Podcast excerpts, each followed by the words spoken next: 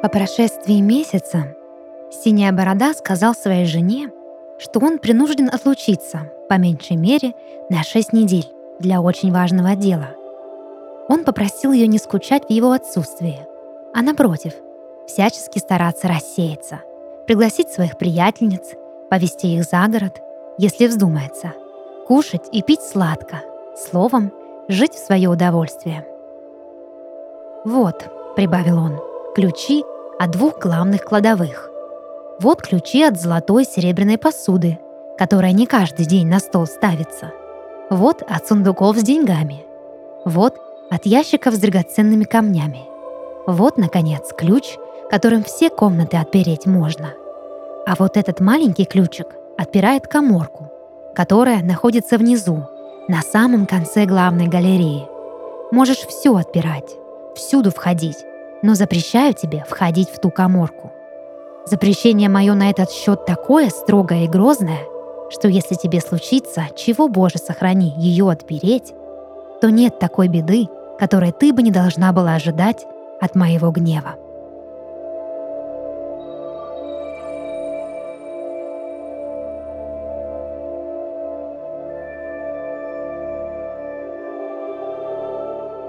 Помню, как в детстве дедушка всегда читал мне сказки на ночь. Уложив меня в постель и аккуратно подоткнув уголок одеяла, он садился рядом с огромной, как мне тогда казалось, книгой и медленно, с выражением зачитывал оглавление. Мне полагалось выбирать, какую историю я услышу сегодня перед тем, как уснуть. Так как книга со сказками в доме была единственной, и я, и дедушка оглавление знали наизусть. Но несмотря на это, мы никогда не нарушали привычный ритуал. И вот каждую ночь снова и снова он начинал читать. «Крошечка-хаврушечка», «Огниво», «Синяя Борода». Не знаю почему, но я всегда любила сказку про Синюю Бороду.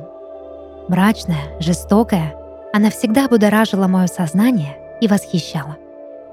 Так мы и жили, я, дедушка и Синяя Борода. Мы долгое время жили у дедушки вместе с мамой. Пока она работала, мы с ним играли в игры, для него я устраивала концерты и представления, просила его быть покупателем в моем игрушечном магазине и учеником в школе. Мы лечили моих плюшевых медведей и вместе стригли кукол. А вечерами пили чай. Много чая. Дедушка очень любил чай. У него была большая, нет, огромная кружка. Он долго заваривал чайные лепестки, а потом также долго пил. Ну а после, конечно, мы шли выбирать сказку. Это было чудесное, беззаботное детство. Детство, в котором дедушке никогда не было лень прочитать мне сказку или рассказать байку из своего прошлого. А сегодня я уже взрослая, сижу на полу комнаты, в которой я выросла, и пытаюсь найти в себе силы, чтобы собрать вещи в коробке. Так часто бывает, когда возвращаешься в родной дом, кажется, будто каждая мелочь напоминает тебе о прошлом, хранит в себе целую вселенную, полную историй, воспоминаний, теплых дней и ночей. В доме, в котором мы жили с дедушкой, таких вещей даже больше, чем много. И вот я, девушка, которая уже давно не читает сказки на ночь, держу в руках ту самую книгу, старую, немного обветшалую, с потрепанными, склеившимися страницами, но хранящую воспоминания о низком и очень добром голосе дедушки, читающем мне оглавление.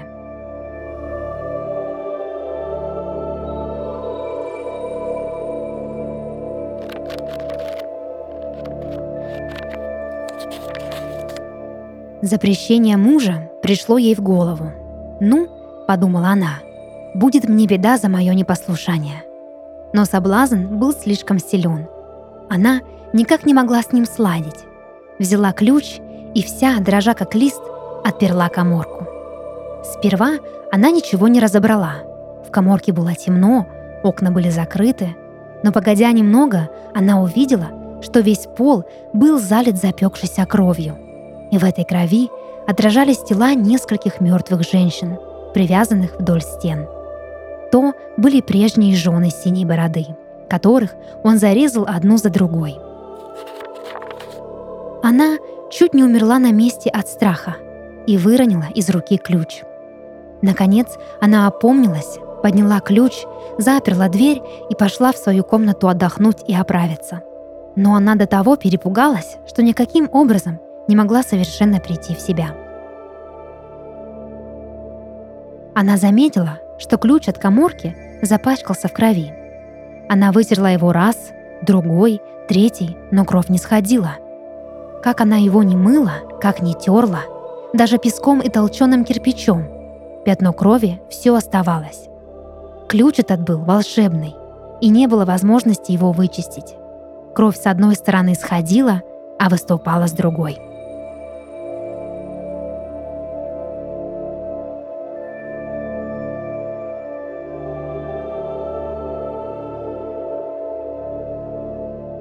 Пока я складывала вещи, в моей душе зарождалось еще одно чувство помимо ностальгии. Оно было томящим и сдавливающим, и, кажется, с каждой запечатанной коробкой становилось все отчетливее. Это было одиночество. Я впервые за долгое время вернулась домой, и сейчас вынуждена упаковать целую жизнь в целлофан и крафт, а потом унести навсегда, оставив пустые комнаты, ловить отголоски детского смеха и свист закипающего чайника. Мне стало так грустно и одиноко, а тем временем воспоминания из прошлого почувствовали свободу овладеть моим разумом. И я вспомнила, как однажды в детстве мама оставила меня дома одну, так как должна была посетить важное мероприятие. Дома никого не было, дедушка должен был прийти с работы позже, и мне нужно было побыть одной всего каких-то пару часов. Мама дала мне сладостей, разрешила играть в любые игры, и я, храбрая маленькая принцесса, согласилась принять этот вызов и впервые остаться в одиночестве. Спустя полчаса игр и ощущения себя взрослой, мне стало страшно. Я отчетливо помню, как стены дома буквально давили на меня. Внутри все сжималось, и я, конечно же, заплакала. Я сидела в темном коридоре, обнимая любимую игрушку, плакала и прислушивалась к шагам за дверью. Я просила Бога, Вселенную или Деда Мороза, чтобы дедушка поскорее вернулся домой и спас меня. Я обещала ему, что никогда не поступлю как жена Синей Бороды и не нарушу данных мной обещаний. Возможно, в тот день я впервые поняла, что такое быть одной. Это было вовсе не так весело, как мне казалось. Слезы текли по моим щекам до тех пор, пока дверь не открылась. Дедушка стоял на пороге и удивленно смотрел на меня. Со всех ног я бросилась к нему в объятия и плакала уже от счастья. Он гладил меня по волосам своей большой и теплой рукой и утешал, обещая, что больше никогда не оставит меня. Мне вдруг так захотелось, чтобы дедушка снова зашел в комнату и обнял меня, как в детстве. А потом мы бы вместе почитали сказки, только теперь, пожалуй, я почитала для него.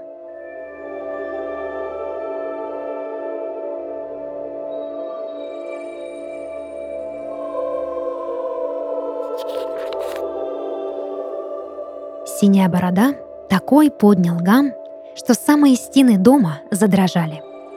Бедная жена его сошла вниз и бросилась к его ногам, вся растерзанная и в слезах. «Это ни к чему не послужит», — сказал Синяя Борода. «Пришел твой смертный час». Одной рукой он схватил ее за волосы, другой поднял свой страшный нож. Он замахнулся на нее, чтобы отрубить ей голову. Бедняжка обратила на него свои погасшие глаза. «Дай мне еще миг, только один миг, с духом собраться». «Нет, нет», — отвечал он, — «поручи душу свою Богу». И поднял уже руку, но в это мгновение такой ужасный стук поднялся у двери, что синяя борода остановился, оглянулся.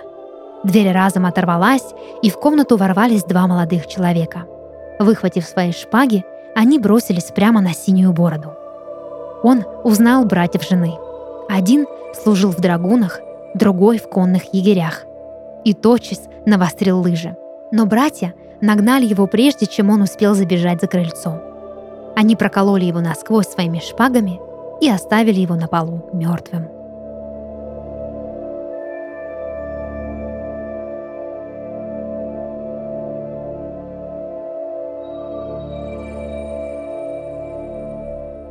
Как только солнце опустилось за горизонт, слезы выступили у меня на глазах.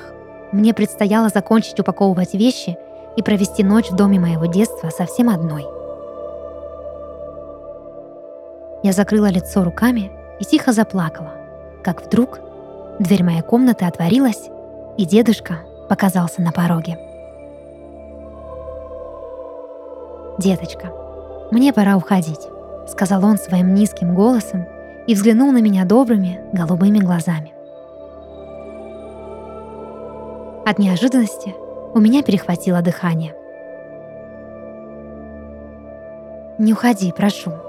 Побудь со мной еще немного. Я так не хочу оставаться одна», — просила его я, сидя на полу с книгой сказок в руках. «Если я не уйду сейчас, то уже не смогу уйти никогда», — ответил дедушка нежным голосом, будто желая меня утешить. «Прошу, не оставляй меня одну». Дедушка улыбнулся мне, прямо как в детстве, и вышел из комнаты, тихо закрыв за собой дверь.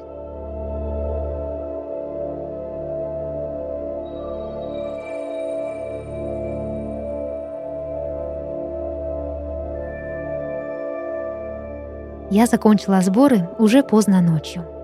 С грустью оглядывая комнату, полную воспоминаний, я вдруг услышала до боли знакомый звук. Постепенно нарастающий свист доносился из кухни. Я выбежала из комнаты и отправилась по следу этого звука. Дедушка был на кухне и уже готовил нам чай.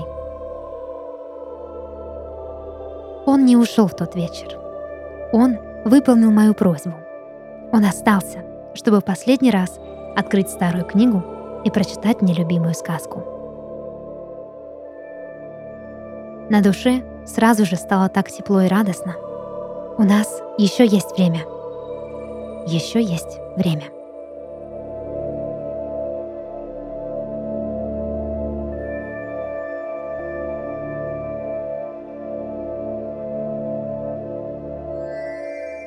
Это подкаст «Сны» и его ведущая Дарья Харченко.